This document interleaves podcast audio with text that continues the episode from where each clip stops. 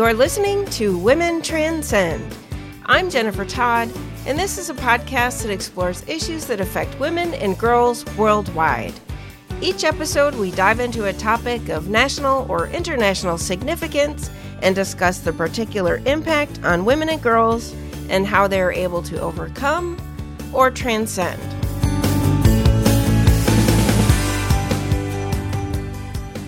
Whether you are a friend of the pod or a new listener, we're glad you have found us. We bring Women Transcend to you every week. If you like the program, one thing you can do to support Women Transcend is leave a review on iTunes or wherever you find your podcasts.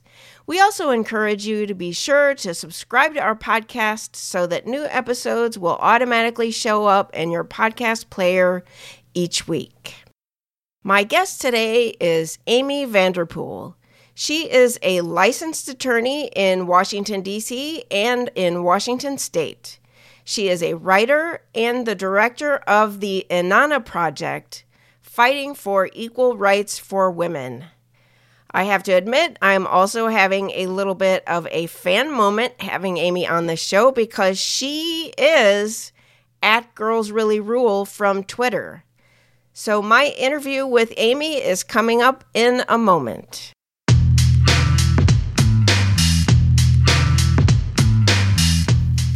Joining me to discuss today's episode with Amy Vanderpool is none other than the fabulous sound artist, John Philbeck. You're too kind. How are you doing, John? I'm fine. How are you doing, Jen? Good. I um, Happy to be here. Yeah. Okay, so here's what's going on. Last week, after my interview with Karen Anderson for Human Trafficking Part 2, John joined me to discuss episode Part 1 to introduce Part 2. And we got a really positive response from our friends of the pod. So thank you for the, the notes that you sent. We we listened. Our very kind listeners. Yes. Thank you for putting up with me.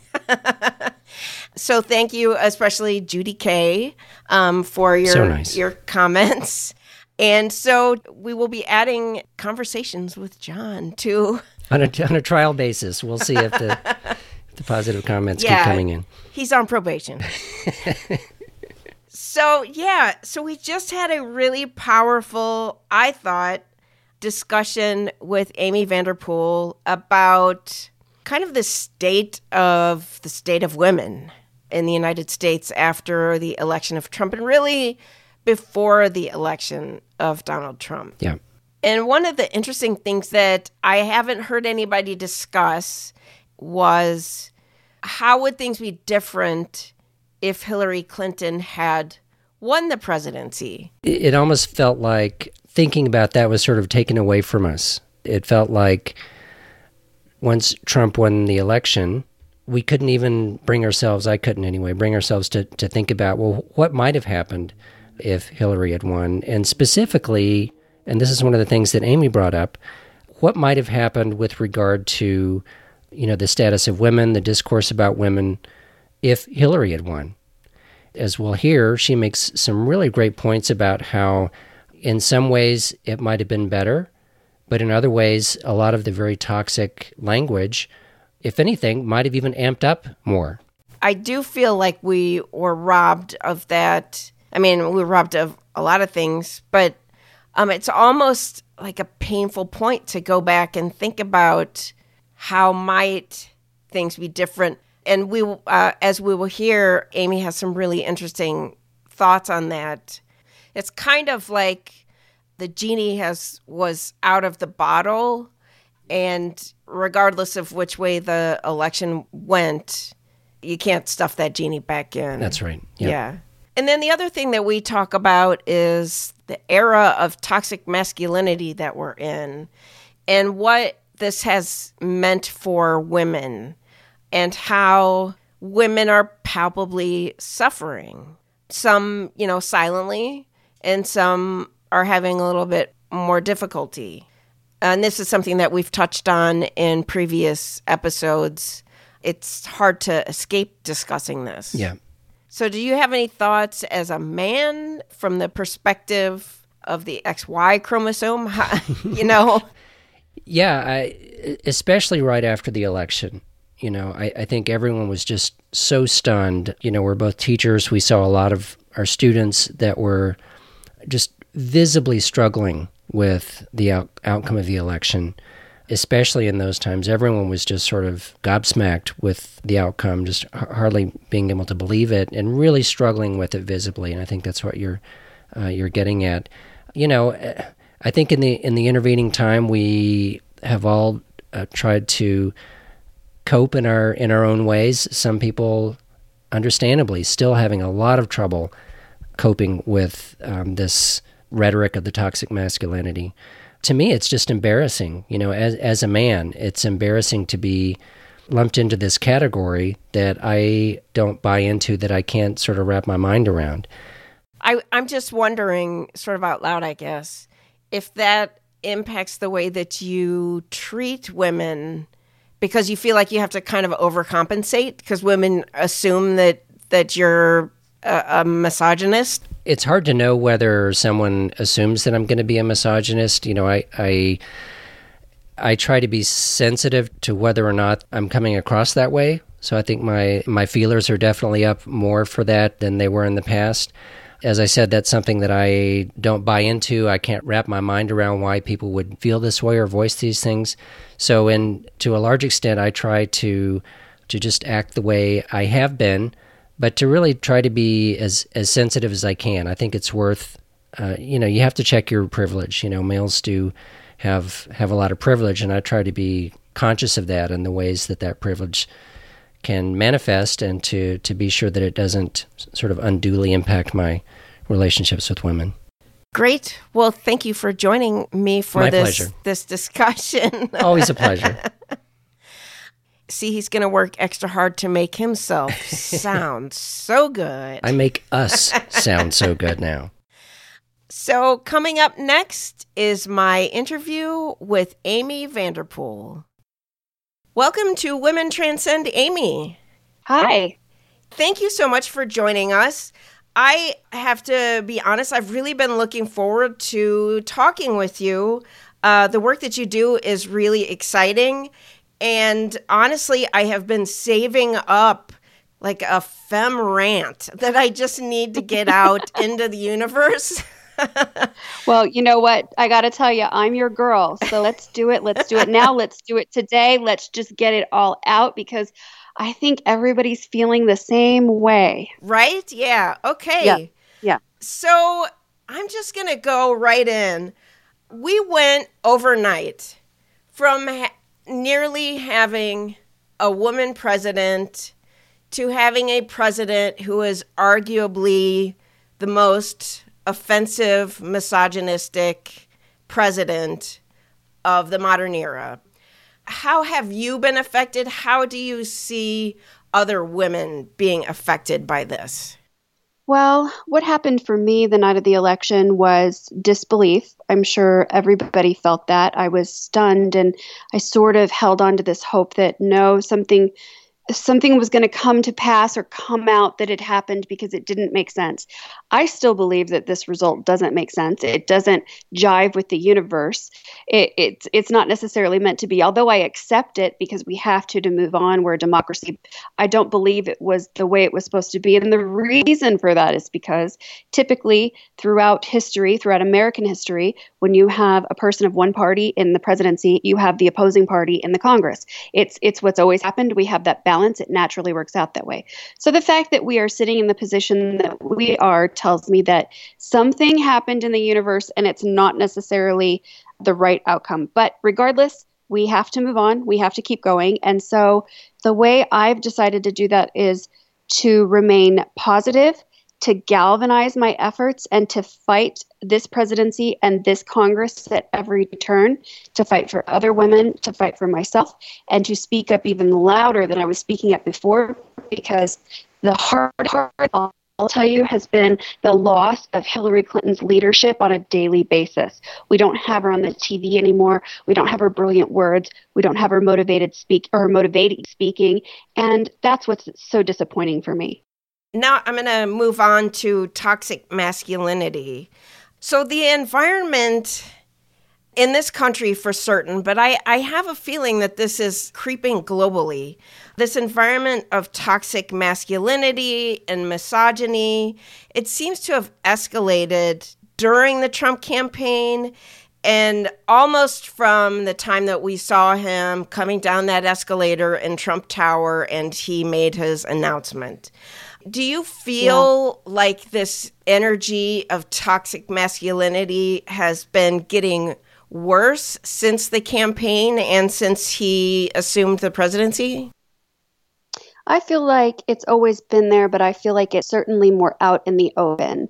I kind of equate it to uh, what I believe people of color feel after the Obama presidency, which is, you know, racism was never gone. It was people were deluded to think that we had gotten farther than we had. And once we had a black presidency, people felt it was okay to sort of really voice their opposition and their opinion about race. And it became just more obvious to everyone. I think we're in that same position position but with gender. Yeah. And as far as far as it getting worse, you know, I always say that a precursor to what's going to happen in America in terms of politics, fashion, anything really is to watch what happens in England. They're typically a year and a half ahead of us on anything that happens. And so the decisions they make there, the the referendums they have, the Brexit, people they elect, yep. Brexit, all of it, everything that happens there, down to hairstyles, it tends to come here about a year and a half after. And when the Nigel Farage thing went down and the Brexit thing went down, I got really worried and I thought, oh God, oh God, it's happening again. But then I thought, no, people are going to see that. They're going to see how much trouble they're in. They're going to see how much people regret it. And they're going to really, really mobilize for Hillary. You know, this isn't new. Italy had a really, really bad leader a couple years ago. There, Europe has been going through this for years. So it's just sort of on a delay to hit us. I've been out in the workforce and I've experienced this type of behavior for a while now. And all I can say is that it was always a lot more covert. All of the discrimination I experienced was a little more subtle than it is now, uh, based on where I was. I mean, when I was in Oklahoma, it was just not subtle at all, but yeah. nothing is there. So, uh, so it, I feel like on the one hand, yes, it's in our face, it's unbelievable. But I almost on some level appreciate that because it's always been there. It's always been underlying in, in the back rooms and in the back discussions of everything. It's always been there. This is how people truly feel about women. It is the truth. They're just feeling like it's okay to express it. It's clearly not, but it's what they've always been saying. They're just voicing it very loud because Trump has given them um, kind of a free pass to be children, to be kindergarteners yeah. on the playground pulling those pigtails. You uh-huh. know what uh-huh. I'm saying? Yeah, and that also to me is kind of what makes this so very painful is that it has been there and latent and if you're a woman you cannot have been in this world and not have experienced some mm-hmm. sort of sexism or misogyny but not to this level and then for it just to have sort of exploded yeah. sort of I personally, as you can tell, am having difficulty processing that it is still so apparent. Yeah. And so many people still feel that it is okay, and clearly it is okay to treat women this way and to speak to women this way, to hurt women the way they do.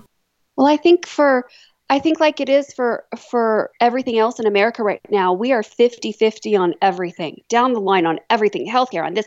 Well, now we're not, it's tipped. But I mean, I think it's okay for half of the country and I think for half of the country it's really not. And I think that I will tell you that what did surprise me was uh, when the pussy grabbing thing came out. That really actually did. It surprised me that it didn't surprise me that he said it. It didn't surprise me that it was on tape.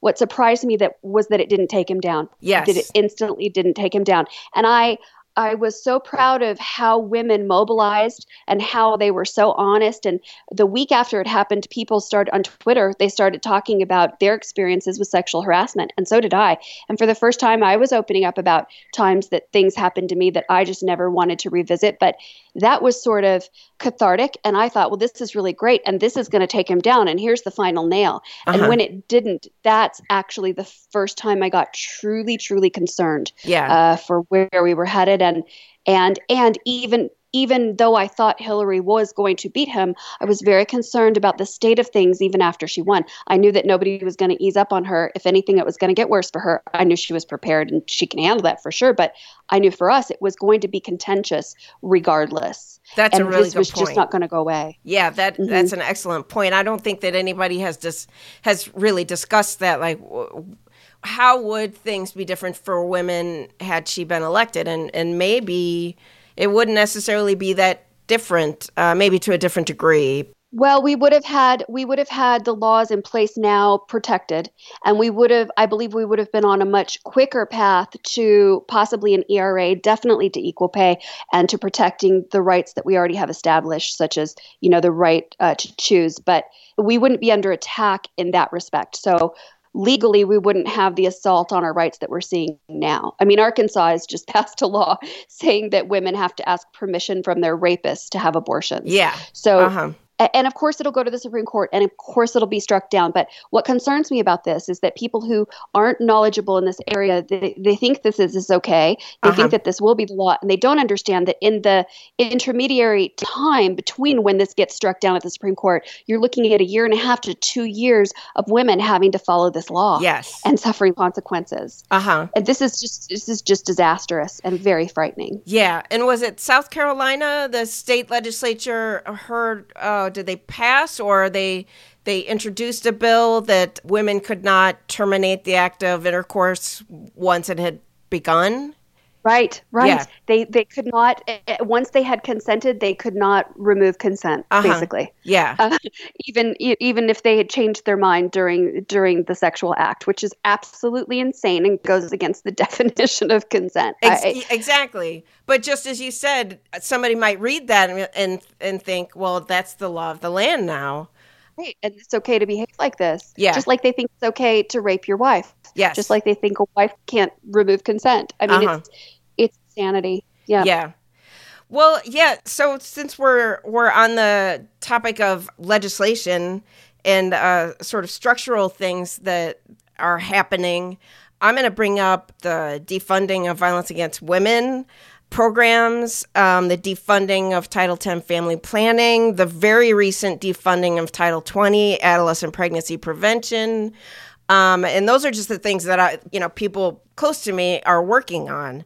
These are things that women have spent a long time advocating to get in place, and it's it's frightening. It's really frightening how quickly these things that we thought were a right were taken away, and and that also brings me to Medicaid and Medicare. We just we consider that sacrosanct, but nothing is anymore. Well, and the other eh, the thing, you know, your point, what's what's important to realize about this too that not a lot of people understand is that, you know, the laws may be in place, but if the programs like you said are not funded, then they don't exist. It it doesn't really matter. And if eh, we may still have the right to choose, which we will and which I believe won't be overturned. I don't think we're at risk for that yet. I see nothing on the horizon to show that we're going to lo- lose the ruling in Roe versus Wade yet but there are lots of ways that people can legislate around that. They can make it so difficult to get an abortion by putting so many restrictions on the actual abortion in the state Uh-huh. that women can't afford it, that they can't get to it, they can't access it, which Yeah. is what, frankly, the right has been doing for the last 10 years anyway. We've already been dealing with those state by state and having such a hard time with that. Uh-huh. And, um, you know, this is why Planned Parenthood is so critical and the funding of Planned Parenthood is so critical and explaining to people that the Hyde Amendment exists, which means that the federal government will never pay for an abortion that's procured through a provider or through Planned Parenthood. The government does not reimburse abortions. So, as much as they like to argue that destroying Planned Parenthood destroys the right to an abortion, it doesn't do that. And people need to understand that it's not being paid for to begin with. So, if we're not making sure that we demand that these programs are not only kept in place but are fully funded and we demand our tax money go to services that are going to truly help all people especially people of low means low income then we're going to lose. We're going to lose at every turn. Yeah, I honestly think that people they don't really care. I mean, there are certainly some some zealots who care about the connection between family planning, Planned Parenthood, and abortion. But I really think that the war, the deeper issue is agency of women um, and mm-hmm. control over our bodies. So even if you had a full on symposium for the entire nation to educate them about Hyde Amendment, I think that we would end up in the same place. Yeah. Because I, I think it's not about funding abortions, which we don't. The U.S. government does not. Right. I think it's about allowing women to have control over their bodies, agency right. of their own welfare and destiny.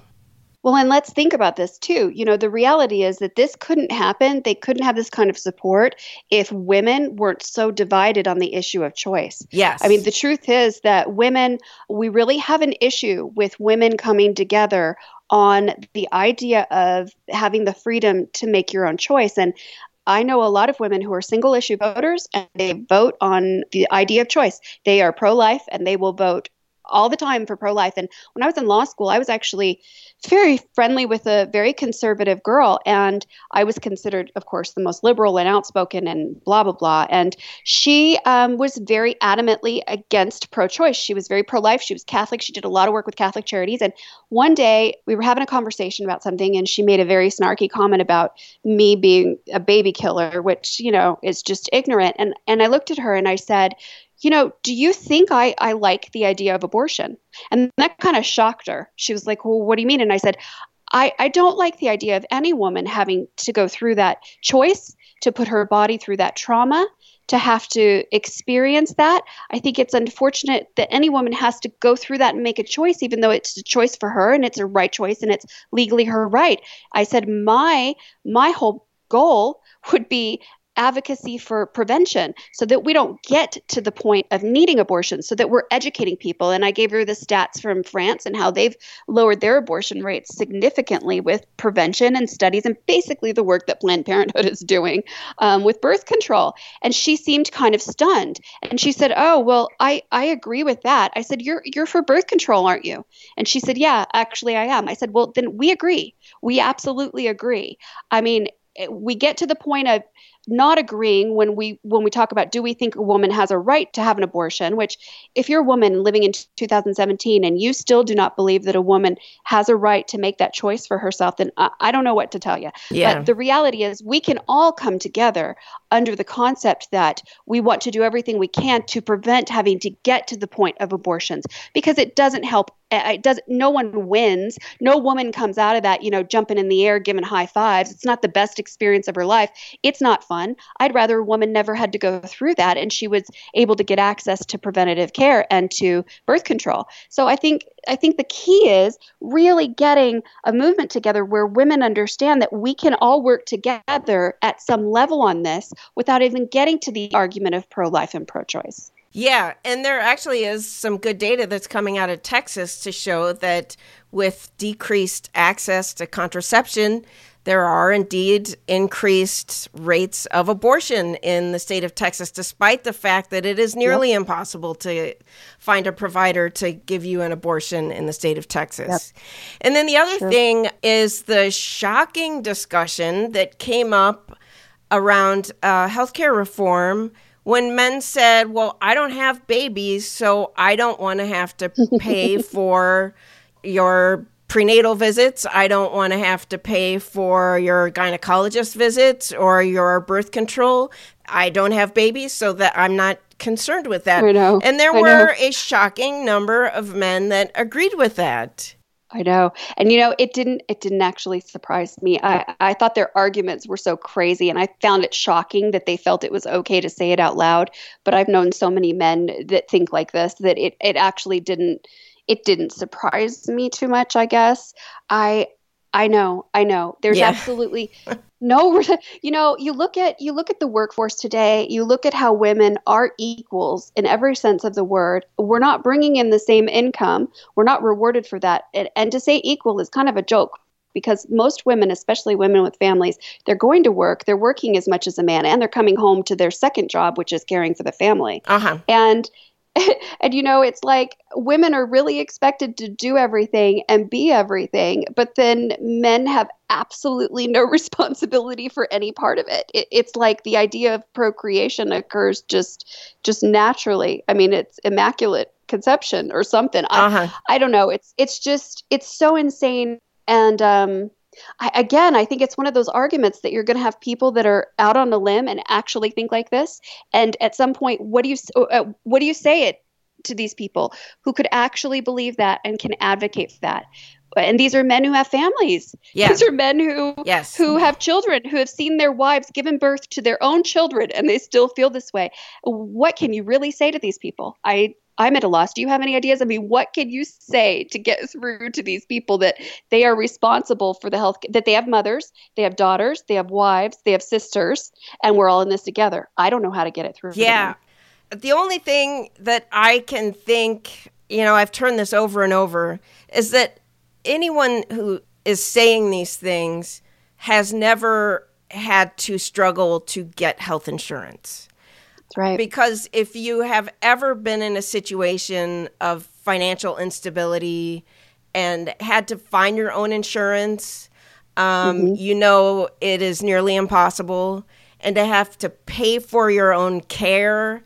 Clearly, there are a lot of people on the Hill that who have have never had to worry about financing their own health care and what right. a burden it is. You don't just show up and they hand hand over medicine or they right. do a mammogram and you walk out and oh just skip a latte and then you can afford to pay for your mammogram i mean i right. feel sometimes like right. that's the thinking it's it all comes down to sort of starbucks economy or it is. Or, Remember when Chaffetz was saying, you know, don't buy your iPhone. Why yes. are you buying your iPhone? You could get insurance as if the two were even comparable. I mean, as if you could just okay, because an iPhone costs the same as insurance. He's and this is a man who's creating our laws, and he uh, has uh, yeah. no basis in reality. I know. Yeah, yeah. And our president thinks that apparently uh, health insurance costs about twelve dollars.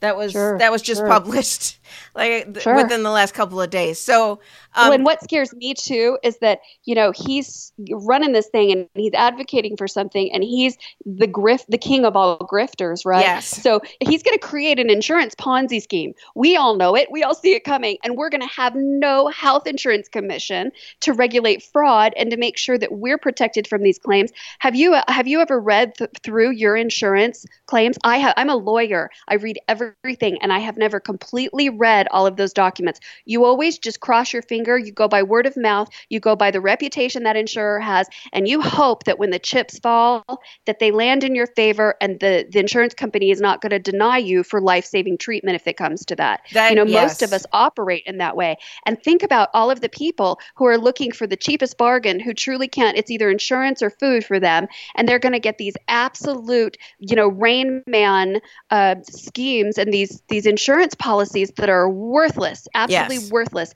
And they're not going to find out until they get that cancer diagnosis. Uh huh.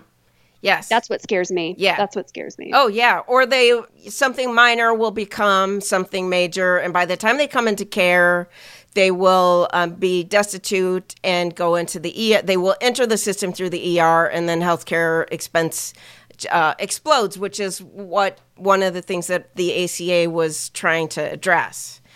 Right, um, absolutely. Yeah.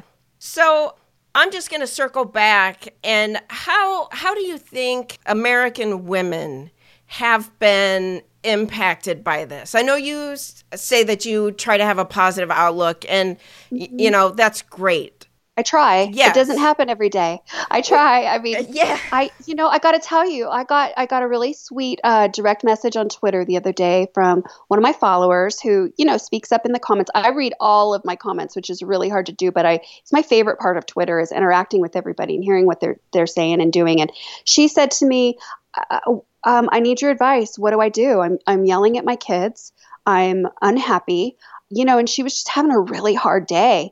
And she was so worried that she couldn't get out of this because it's it's been several days in a row for her. And you know this is after the election i had a lot of ladies saying i can't get out of the bed. They were in the bed for for many weeks. And i just said then stay in the bed. It's all right. Don't beat yourself up. Let it let it happen. And then you you get out when you can and we'll be here. But this mom was having a really hard time. And I said to her, You know, I think something would be wrong with you if you weren't angry, and it's okay. And just find another outlet. But if you've got to disconnect and you've got to get off the Twitter because you can't take it, then don't force yourself to to be so informed that you're making yourself insane. You know, it's it's creating this environment for all of us where we are scared to death, and because we're scared, we're very angry and we're very um, temperamental and we're very. It, it's really affecting everybody's lives, and I see it every day on Twitter, and also on Twitter, you can sort of palpably feel yes. the energy in a given day. You know, uh-huh. when something's cycling around, you can feel it. You can feel when there's a mass depression going on on Twitter. Uh-huh. You really can.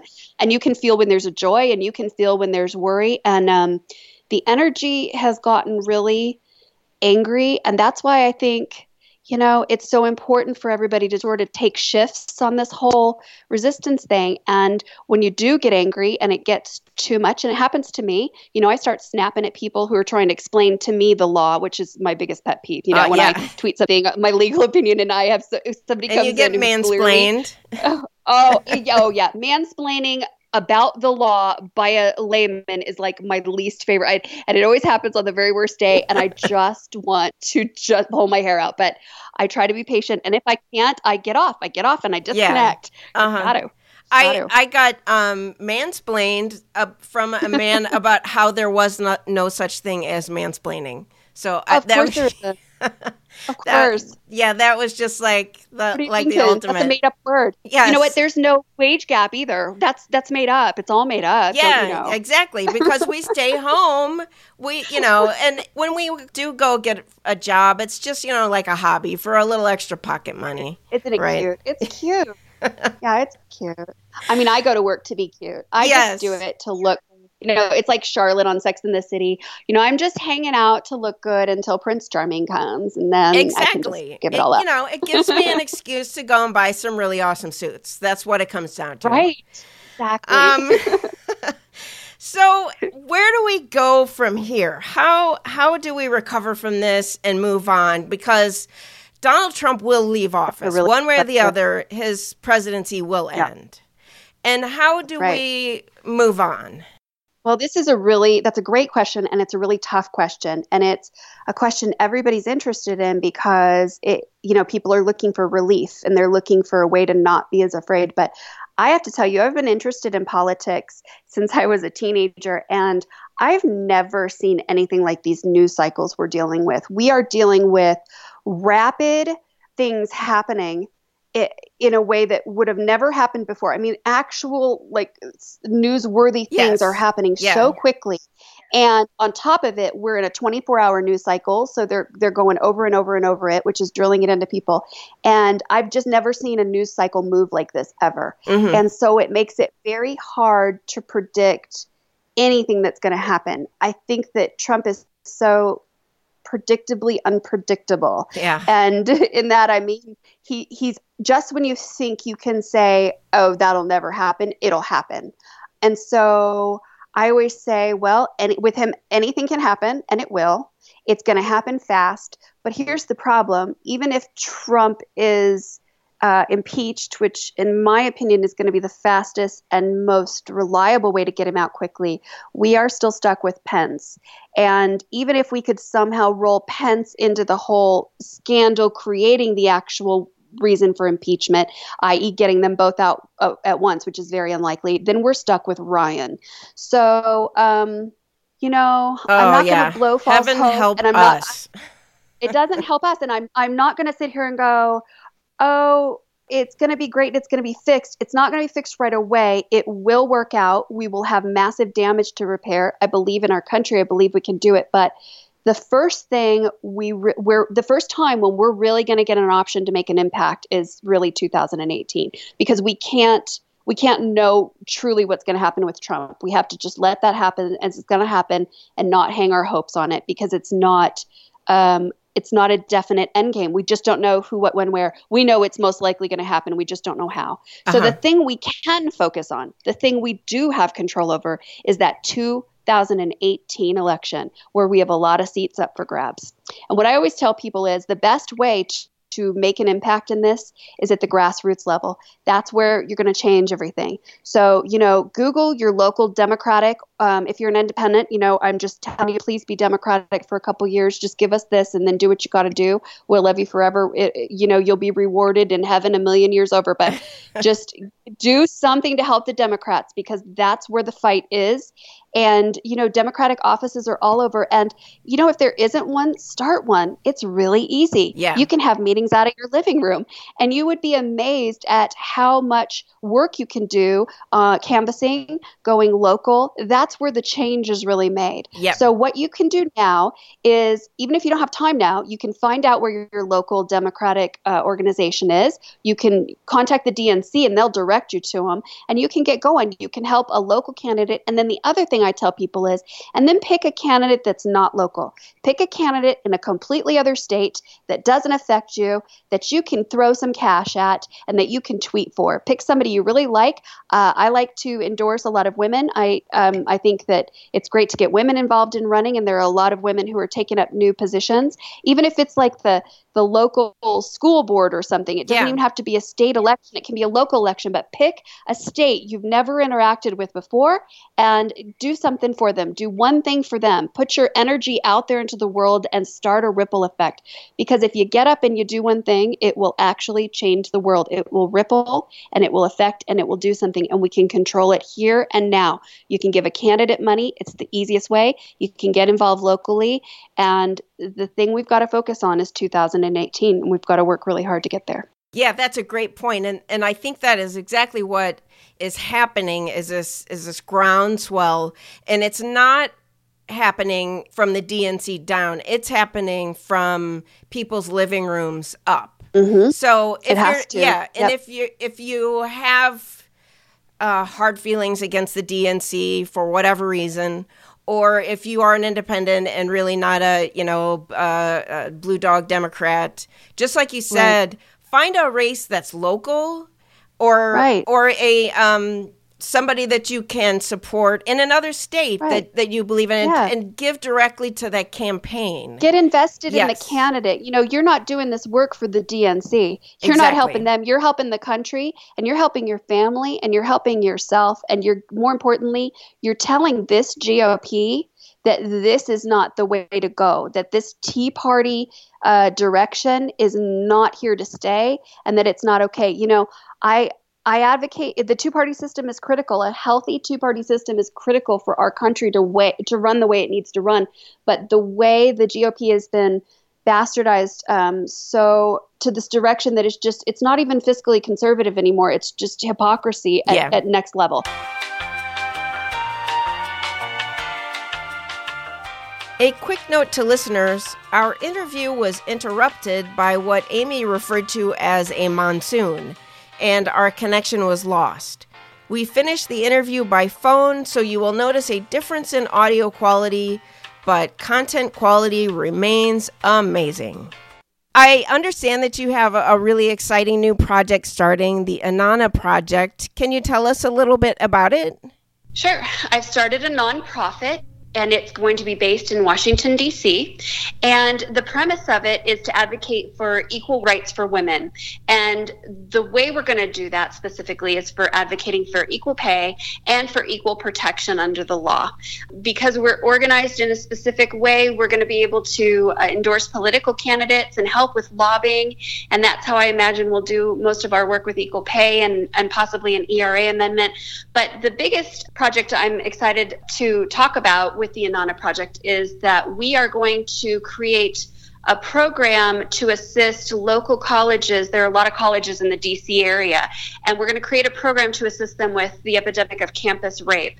There's a lot of problems with getting people to know where they're supposed to report, to report, to get through the campus police, to make sure that they're getting to the local law enforcement.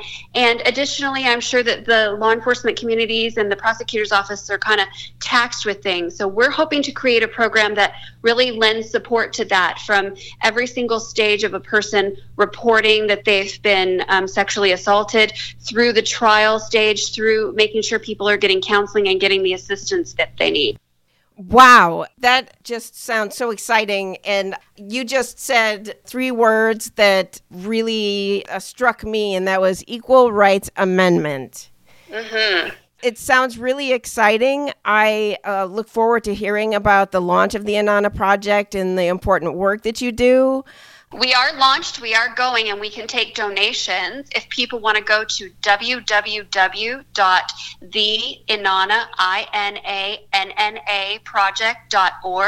you can read all about us, possibly make a donation, get on our mailing list, and just keep up with our work. That's great. Thank you. That's great news. I will bookmark it and I hope everybody else will as well. Um, this is an important way that we can advocate and just take back our agency. If we are yes, being pro, absolutely. yeah, if we are being proactive, then maybe we can take back um, our agency and our country. Absolutely. Yeah. So thank you so much for joining us, Amy. I really appreciate um, all of the amazing work that you're doing. Thank and you. I really look forward to all the great things that Inanna Project will be doing in the future. Thanks. Thanks for having me, and thanks so much for your podcast and what you're doing. You're doing a lot to help us too, and I appreciate it.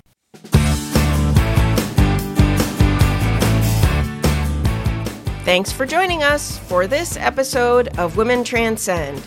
You can do us a big favor and tell at least one other person about our podcast and how to find us. Don't forget to subscribe to our podcast so you can be sure you won't miss an episode it will automatically show up in your podcast player. A big thanks to Amy Vanderpool at Girls Really Rule for speaking with me for today's episode, and to John Philbeck for doing all of the fabulous sound artistry so that we both sound so good. Tweet us at Women Transcend or follow us on Facebook. We always enjoy hearing from you. That's all for this episode.